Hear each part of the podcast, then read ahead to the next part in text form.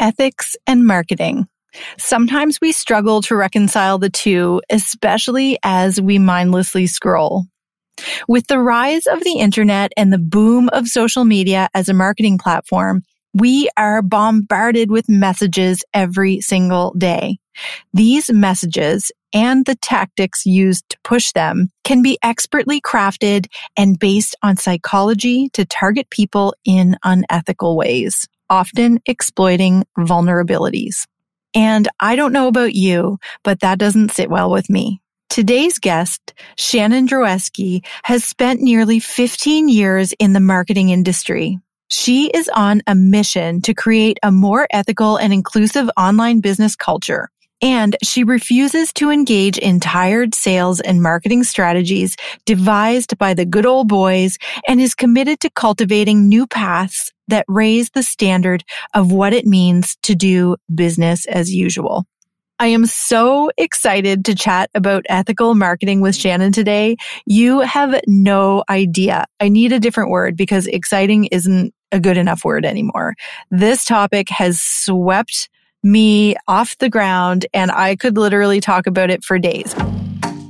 You're listening to the Workshop Weekly Podcast, the show where no dream is too big and no topic is too small. Around here, we believe that taking imperfect action rules. So we're creating space for you to dive in and fast track your success one workshop at a time. Now, refill your coffee cup, grab your notebook, and get ready to join in on your weekly training, listen to meaningful conversation, and learn from industry experts. Here's your host, Kelly Lawson. Hello, Shannon. Welcome to the show. I'm really excited to talk to you today. How are you? I am well. Thank you so much for having me. I'm very excited. Me too. So I feel like we need to start with this small world moment that you and I had when we first connected. I learned about you through a friend of mine who lives in Chicago. And when I connected with you, then I learned that you're also Canadian and that one of my besties is your best friend's. Oh my gosh, you're going to have to help me. My late best friend's brother's girlfriend. There we go. So it was like this perfect small world Canadian moment where we learned that we just had like a degree of separation through all of that. And we met through a mutual friend who lives in Chicago. Canada is the biggest small town. I love that description. That is what we are. I love it. So, enough about how our small worlds connected and more about you. Let's talk about how you came to be a marketing expert. This dates back quite a ways, actually. So when I was maybe 12 years old, I'd have to check the timeline for sure, but Melrose Place was the jam on TV. And I desperately wanted to be Amanda Woodward, who was played by Heather Locklear's character. And I just stuck with it. But she was an advertising executive and then moved on to be a partner in several different advertising and marketing firms. And so right from the get go, I was like, I'm going to be her. And here we are. here we are today. You're like, I'm not going to be Sydney. She's evil. She is evil. oh, that was a good show. So here we are today. You're a marketing expert. And what types of clients do you normally service? So now that I'm out on my own, I primarily work with wellness professionals a little bit more in that spiritual realm. Definitely people that are in, they're helping in the self help and personal kind of development sphere, as well as it's kind of everyone that's transforming their own life too. So I've got a lot of virtual assistants and really starting from like ground up. Like I have an idea and I'm going for it, but it's always with that back benefit of I really want to help people but also live my life the way I want to. Absolutely. And the thing that I like about how you speak about marketing and the reason why I was drawn to you is because I think, especially of late, we're all locked up inside our houses and staring at screens and reading our brains out. And we're experiencing this great white awakening that has really uncovered a lot of things about the systems that we live in that we may not have noticed before. And I'll say one of those things is that marketing obviously is a really effective way to create awareness and demand for something, but it may not always be done in an ethical way. And I'll use like a really broad example of a successful marketing campaign gone really wrong. And that is Brexit, or some might say the Trump campaign. And in these cases, marketing was done really well, but not with good intentions. So I want to talk about that today with listeners. I think it's like kind of the darker side of marketing that you may find yourself caught up in. And I think I just wanted to talk to you today to bring awareness to that darker side of marketing and to let people know you only know what you know. And if you don't know something, then this is an opportunity to learn a little bit more. So let's talk a little bit about what it means to be an ethical marketer.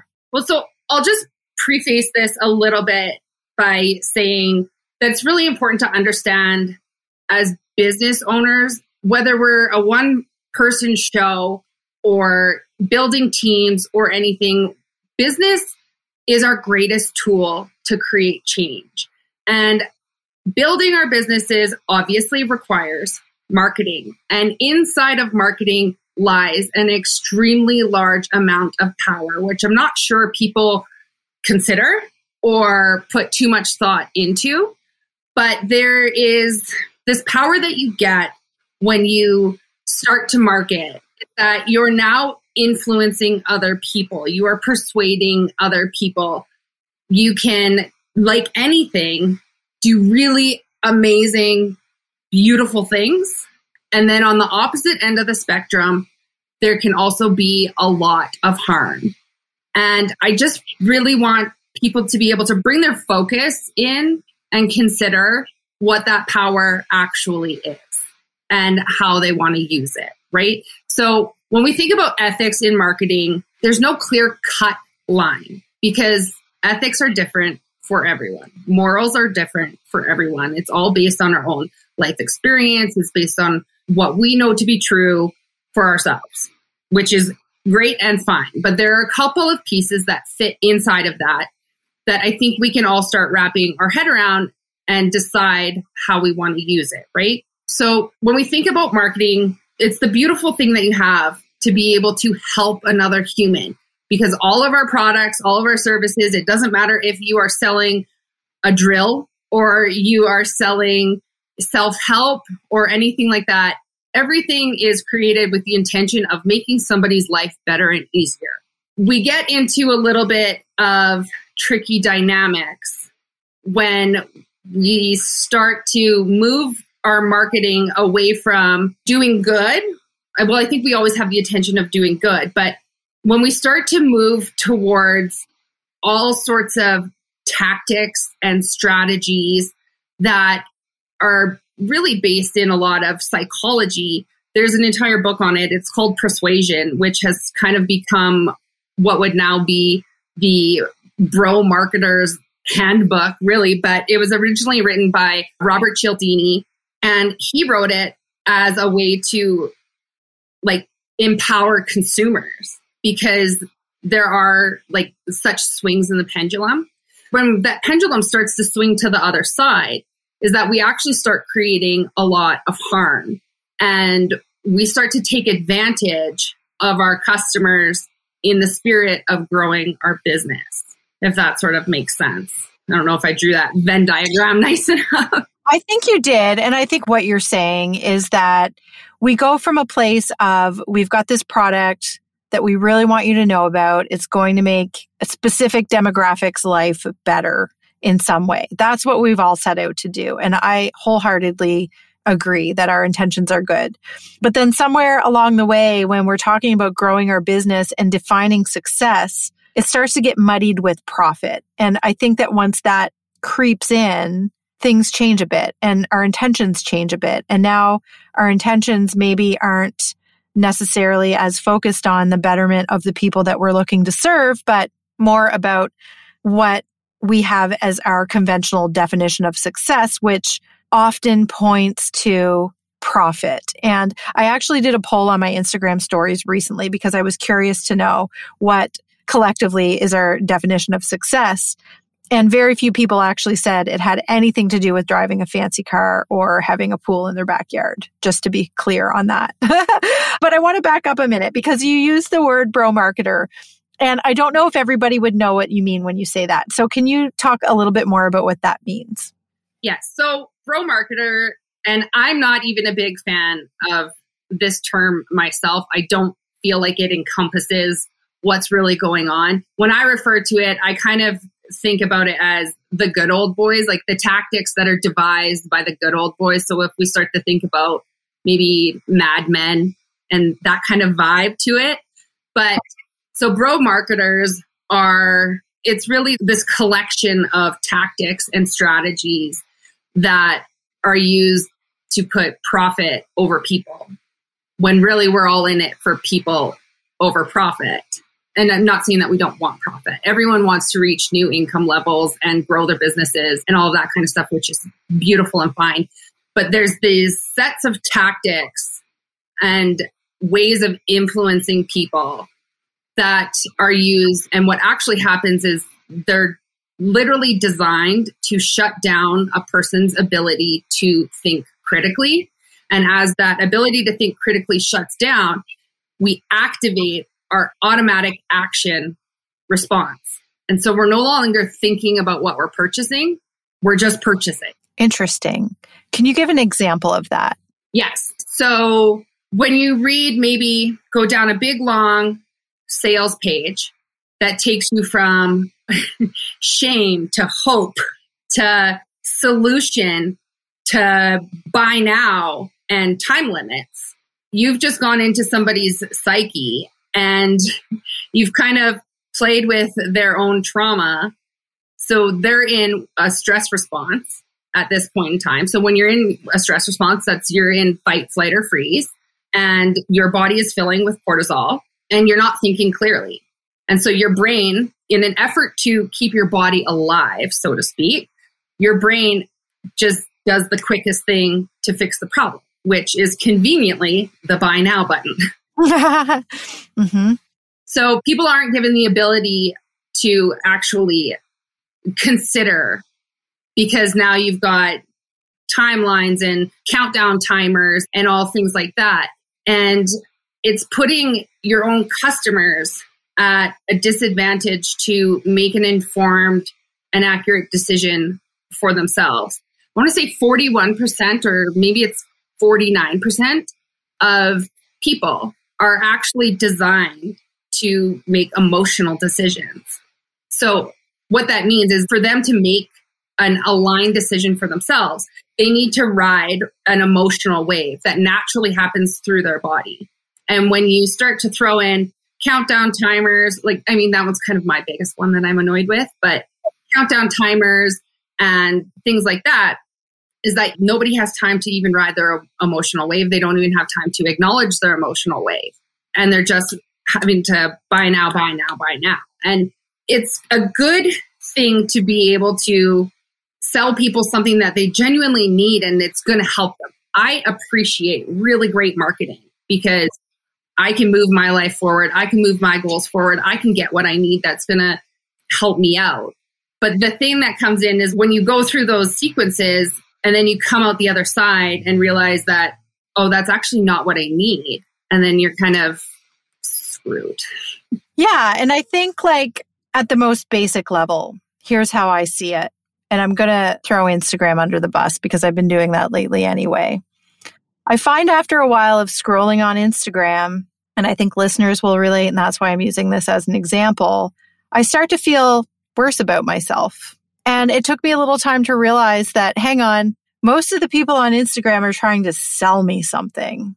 And so I guess what stood out to me as harmful marketing tactics are to name a tactic is the tactic in which I need to make you feel worse about who you are and your current state of being so that you'll purchase the thing that I am going to sell you to bring you up to par, which is probably not really going to happen. Like and I'm going to call out diet culture because I think that's a culprit as well as like cosmetics and the whole like aesthetic industry. is that it needs to make you feel worse about how you look right now in order to sell you something that is going to make you, and I'm air quoting, look better. And that's when I start to see the real damage being done. So I guess where I want to go next is like for the consumers who, or the listeners who may be consuming this content, because they're all business owners as well. So let's think about this with both hats, like as a consumer and as a business owner. But when we're consumers and we're going through these things, what can we do to protect ourselves? Give yourself a minute. So it happens very gradually. And like you said, so that's not throwing Instagram under the bus. Instagram is a very neutral tool. It just exists. It's a platform, it's software, that's it. Instagram is not the problem. The problem is the marketing that people are choosing to use, you know, in an effort to either stand out further or what have you. You don't have to put somebody down to get their attention. And in fact, I would argue that that's actual abuse. That's, a, actual emotional abuse when you're constantly shaming somebody in order to be the one to help them. That's actual abuse to me. I'm like, okay, that's not good. But the best sort of advice I could give to anybody is take time, pull away, and then ask yourself, is that actually true for me? do I actually have that problem that everyone's telling me I have? Am I the problem that everyone's telling me I am? You're not. Absolutely. And like I had a moment recently where we were traveling and I left all of like my blow dryer and my makeup bag and everything behind. And I thought, oh no, my knee jerk reaction was to go out and buy all those things again. And that's when I took a minute and I went, wait a second, why am I so compelled to go and buy these things right now? Why am I not fine just the way I am? And that's when I realized that over decades and potentially centuries because I'm also reading a book now called The Patriarchy Stress Disorder. And I learned that you can actually pass some of these like negative emotions onto your offspring about your self image, but that's a whole other topic. I realized that this was decades or centuries in the making. So I think a lot of these harmful marketing tactics aren't necessarily easy to see because they're so embedded in our culture and in our society that we don't even know that they're there. It's so true. And we all have our own traumas and our own beliefs and our own insecurities, which is what it is. We all have that. That's not going to go away, you know, completely. We all have that. I have a similar experience to you when I quit my life a few years ago and I sold everything I owned and I went and traveled just to regroup and I didn't bring a hair straightener. And I went to Southeast Asia and I actually have curly hair. So I didn't bring a hair straightener and I was like, I'm going to be so free. And then you look at people's photos of them traveling and these travel bloggers and these luxury lifestyles. And I'm like, oh no. A friend of mine and I met up about two months in. I couldn't wait for her to get there with her hair straightener. I got to tell you, you missed it. I missed it. But the thing is, is that we all have our own insecurities as marketers, as people in general. It's not our responsibility to manage other people's triggers. So I want to make that very clear. I think that's really important, like for people to be able to feel very empowered. And as the talk about bro marketing is getting bigger and bigger and bigger, I want people to really understand that it's not our responsibility to manage people's triggers. We can't possibly know what's going to trigger somebody. It's our responsibility not to do it on purpose, never to do it on purpose. So, you bought a fancy camera or you're thinking about buying one because it's clear to you that there is no shortage of beautiful moments or things in your life that you'd like to capture beautifully. But the record scratches because all the dials and buttons and settings are standing between you and your life in stunning photos. Well, my friend, I have just the fix the ultimate photography starter kit. This free resource includes a recommended equipment list, quick start checklist, and a beginner's guide to creating natural poses and candid moments to give you the confidence you need to dust off that fancy camera and start documenting your moments so they can last forever. The Ultimate Photography Starter Kit is completely free and it is everything you need to get started. So grab yours today at kellylawson.ca slash starter kit. That's kellylawson.ca slash starter kit. And I can't wait to see your framers in my scroll. Let's talk a little bit more for the business owners who are listening who might be thinking, okay, I don't want to create any harm, obviously, with what I'm selling.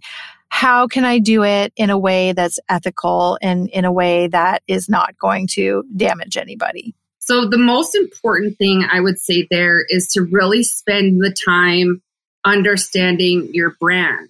And people tend to think that branding is a logo or the look of a business but really it's the soul of your business. It's the heart of your business. Your brand is everything that informs your business. It informs your business structure. It informs then your marketing and it informs the impact that you actually end up making. So focusing on your brand and being able to tell a story from within that. What are you here to do? What problem are you solving? very, very simple things.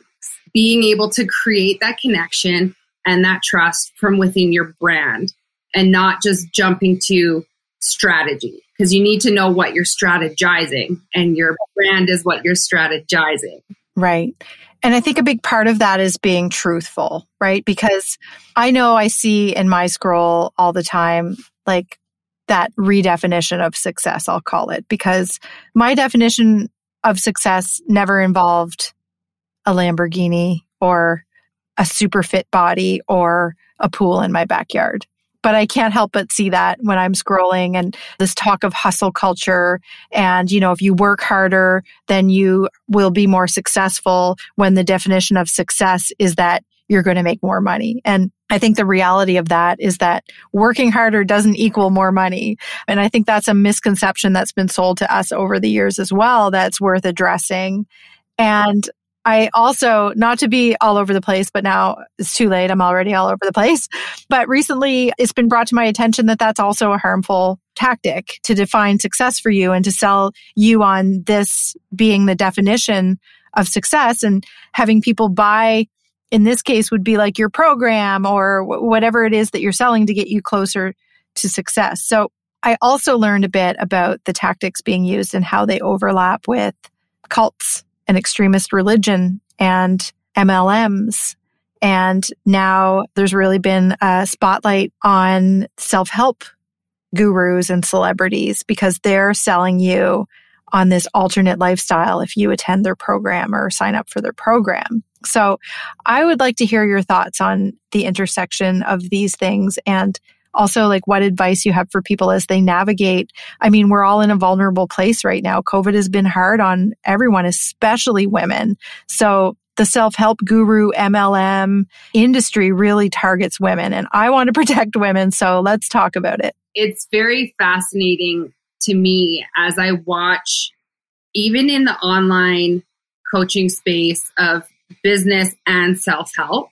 It's really interesting to me to watch how self help and business are starting to become the same industry. It's the same thing. And to me, that's really wild. But when we look at where that comes from, we can see.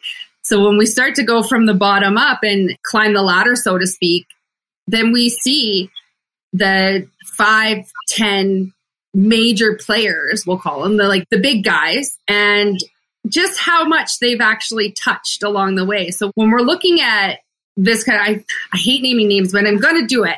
We'll just say their name rhymes with Shmony Bobbins. yeah. And so Shmomi, Shmomi, he's been using these tactics for forever. Infomercial days, probably before I was even born. This guy's been crushing this. And he's now passed that on to everyone we look to in the online sort of business space as like the idols.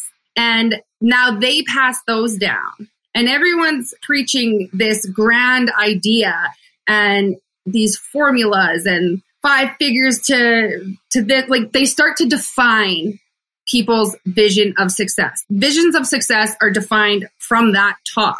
The 10K months to the 6K or the six figure, now seven figure. Like the six figures isn't enough anymore. I don't even know when that happened, that six figures wasn't enough money, but now it's into the seven figures. So they've defined this whole vision of success and they've fed it to everybody who's vulnerable and genuinely wants to change their lives and all of that kind of stuff. And then they've put all of those tactics, they've passed those tactics down and will certify people to teach these tactics, much like sort of an MLM, right? So it's, yeah, you work under me now. I don't know how their pricing structures work or anything like that. I haven't dove in all that far into it, but they come up with this thing and then not only do you go to learn it and you pay once to learn it or whatever, then you pay to license it. So then you can also teach it as well, which is very MLM But they use a lot of the shame tactics. They use a lot of, I don't want to say fake authority because they are very much connected with each other, but you know, the rags to riches stories that don't have actual credentials in them in any way, shape, or form or anything like that. Then they start to, there's all of the manipulation, sales psychology that they kind of use in all of their selling. And the reality is, is if everyone could have that dream the way they say, they would have it. But to this day, you still have people emptying their savings accounts and getting nothing back.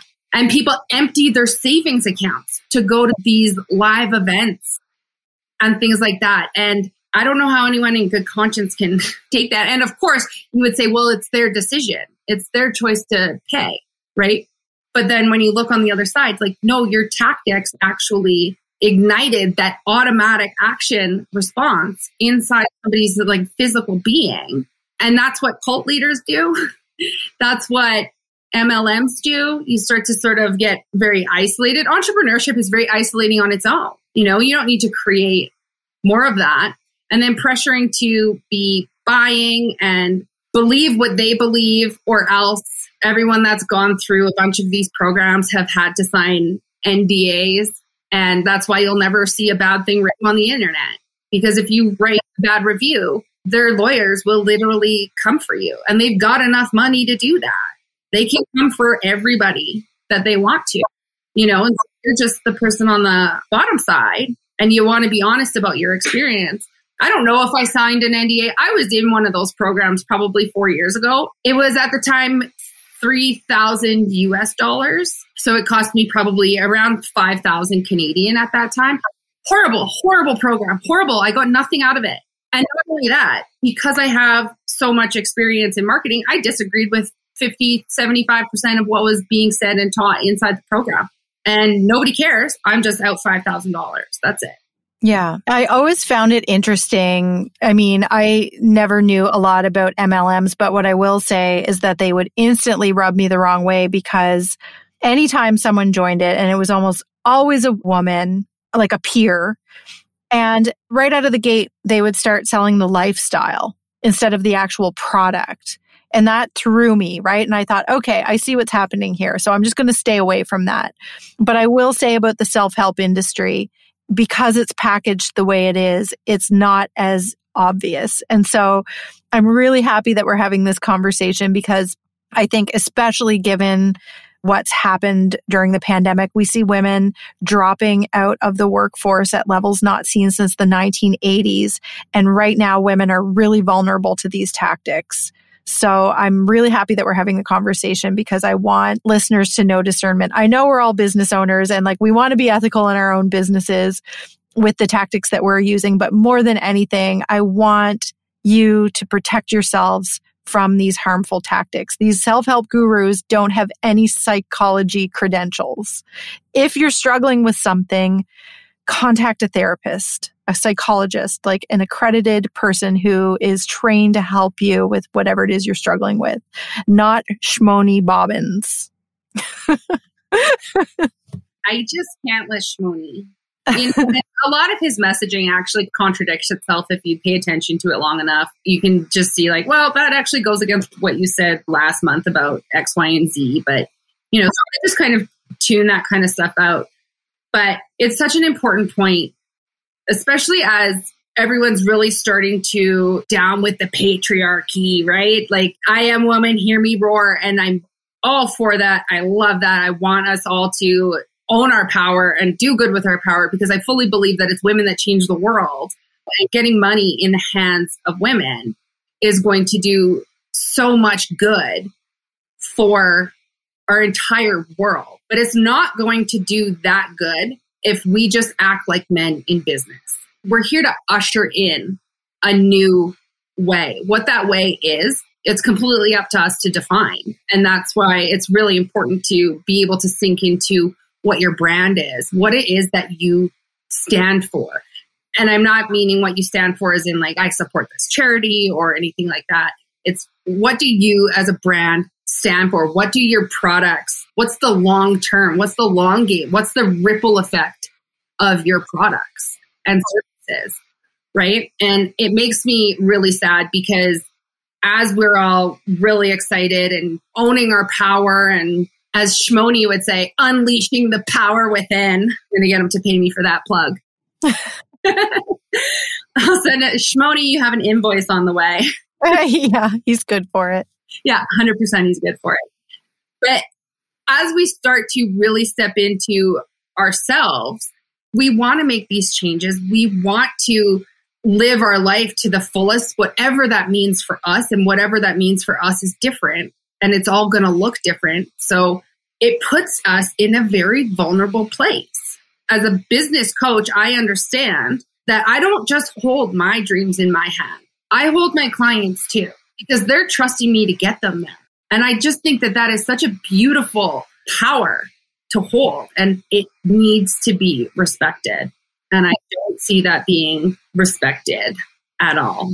Agree. And I love that you said that just because we're women, it doesn't mean that we don't uphold some of these harmful systems and beliefs. And when we use terms like bro marketer, it doesn't mean that it's just men. Exactly. And that's why I have the problem with the bro marketer term is because it's gendered and that makes it very foggy to understand. The tactics, yes, they've been around for forever. They've been around since before women were working and they're just being passed down. It's rooted in patriarchy, is what we can say. It's rooted in patriarchy and it's being brought forward, repackaged, thrown online, and now it's affecting the masses as everybody's trying to, especially after this last year. What a nightmare we've all had, all of us. But society's most vulnerable people have had it 150 times worse. And those are the people that are, they're more desperate to get out of these situations they're in. So they're more at risk and susceptible to these tactics.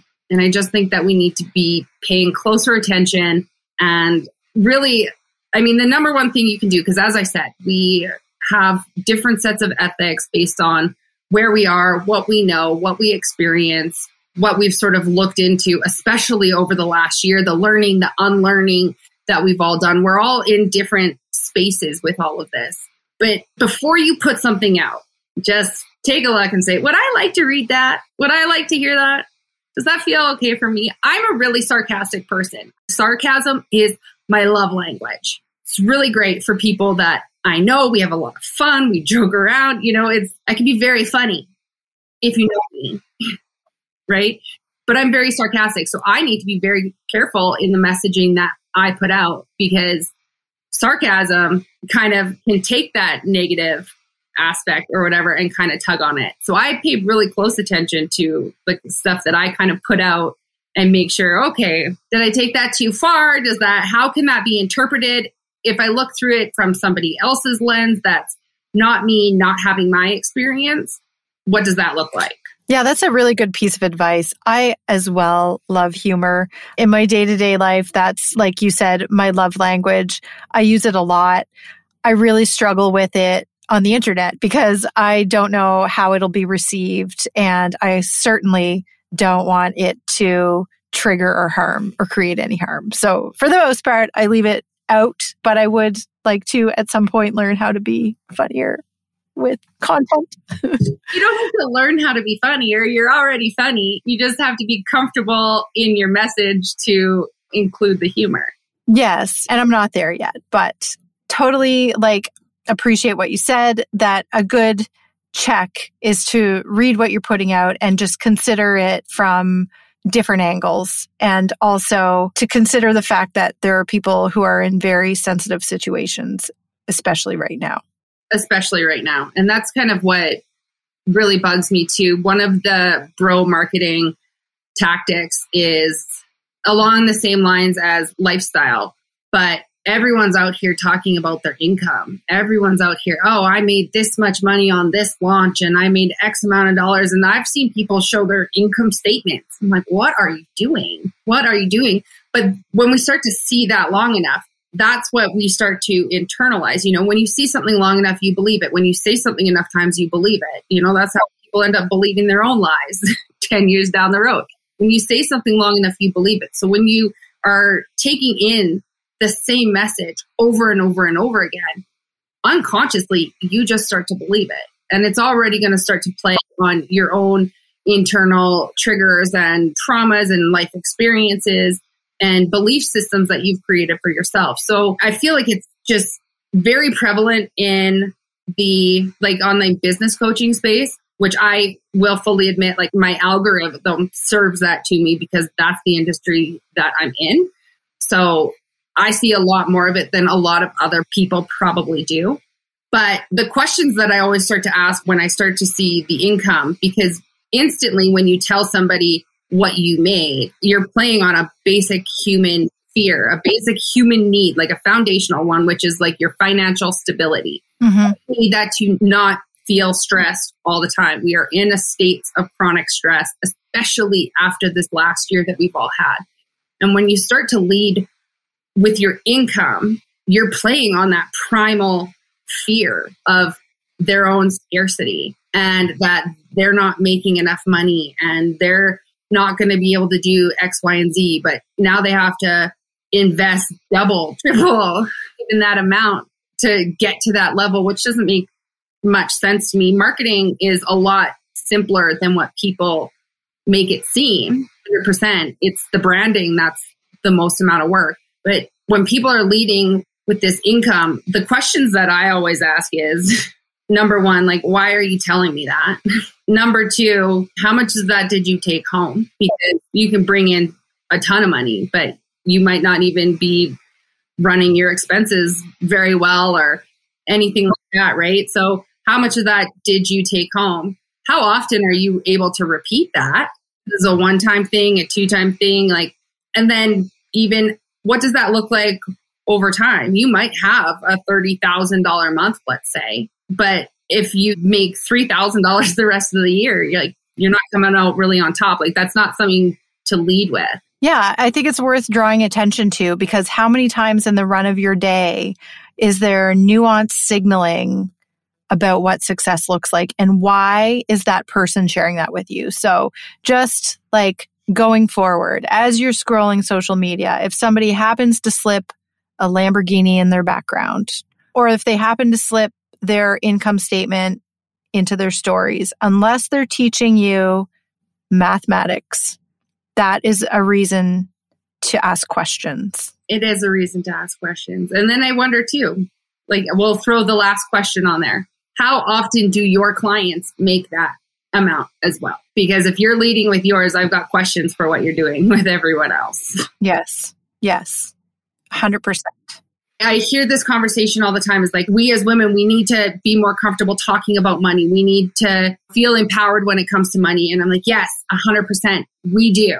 But you selling products and services using your income as the driving sales pitch is not talking about money. That's not educating about money. That's not creating comfort around money. That's literally tapping into somebody's primal need for financial stability, which, especially over this last year, everyone's experienced their own kind of wild venture. Yes. So I'm in the photography industry. And if I'm inspired by a photographer who happens to slip in the knowledge that they own two condos in Hawaii and a lake house somewhere else and a house somewhere, there's a sign that I'm not just going to learn photography from that person. So I get it. So I always like to end these episodes. And of course, I'm going to link up all the ways to get in touch with you. I think you're fabulous and everybody needs you in their life.